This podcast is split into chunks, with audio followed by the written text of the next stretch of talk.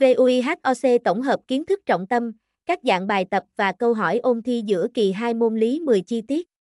Mời các em cùng theo dõi bài viết nhé. 1.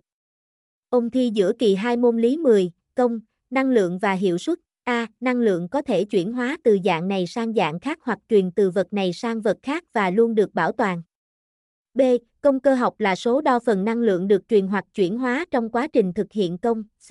Công suất 1.1 năng lượng, công cơ học. A. Động năng là năng lượng của vật có được do chuyển động. B.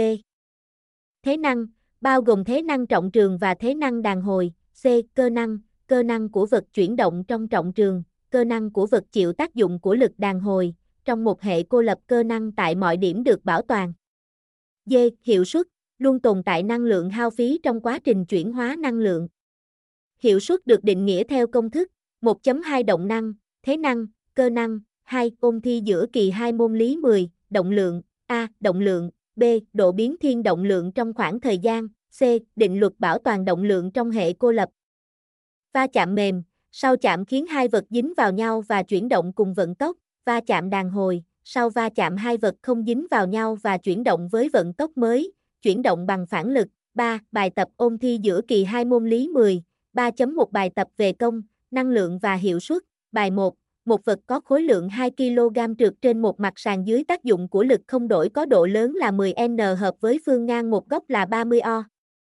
Biết hệ số ma sát là 0,2 và D10M, S2, hãy tính công của lực ép và lực ma sát khi vật chuyển động được 5 giây. Bài 2, một vật có khối lượng 1,5 kg trượt từ đỉnh dốc xuống chân dốc với góc nghiêng 30O so với phương ngang.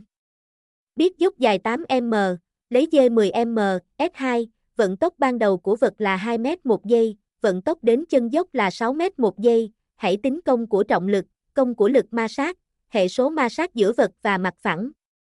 Trên đây là toàn bộ các kiến thức cần ghi nhớ trong quá trình ôn thi giữa kỳ 2 môn lý 10.